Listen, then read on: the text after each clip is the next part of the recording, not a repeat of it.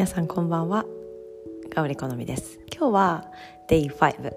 皆さんの集中力や決断力そしてエネルギーの向かう先いかがでしょうか。それではですね今日は選択について選ぶということですね。静かに座っていきましょう。今日のポイントは一つで選ばなかった方の人生。想像していきましょう。人生の中には、右か左か上か下か。究極の決断究極の選択っていうのがあると思います。でそういう日が、ね、多々皆さんの中にもあったと思いますが私たちが今決断している場所でそこから必ず選ばなかった方の人生っていうのは、ね、私たちの頭の中で繰り広げられて、ね、実際に体を動かしてないので頭の中で思うイメージでも実際にね私たちがこの体があってこの場所があって空間があって、ね、今選んだ方の人生選ばなかった方の人生っていうのを、ね、比べてみた時に私たちがどちらかを正解とするのではなく選んだ方の人生を良くしていくっていう強さをもう一度持っていきましょう。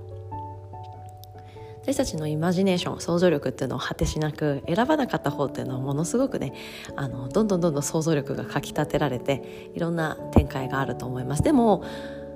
確実に違うのはそこには体がないっていうことですよね。体や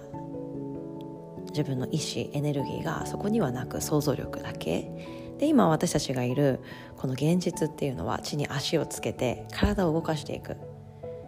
なので選択することとあと行動することっていうのを今日はねしっかりと結びつけていく。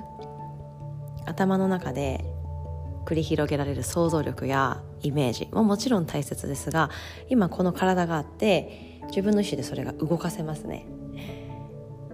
重くても足を上げたり走ったりいろんな場所に行くことができます。私たちが今持ってる今セレクトした方の人生には可能性がもうね無限に含まれています。詰まっています。なので、ね、今日はちょっと過去の記憶をたどって、ね、重大な決断した場面をもう一度遡って思い出していきましょう。でその時に選ばなかった方の人生の方には体がないです。想像力だけ。なので今私たちが手足を動かしてみて息を吸ってみて吐いてみて音が聞こえて目が見えていろんなものを、ね、受け入れていく準備と行動力大切にしていきましょう。今日は選択選ぶこと。そして選ばなかった方のことを思い出してそこの違い何が違うのか。意識していきましょう。それではゆっくりと手のひらを合わせて目を閉じていきましょう深呼吸。選んだ方の人生をまっすぐと歩んでいくその強さを持っていきましょう。それではまた。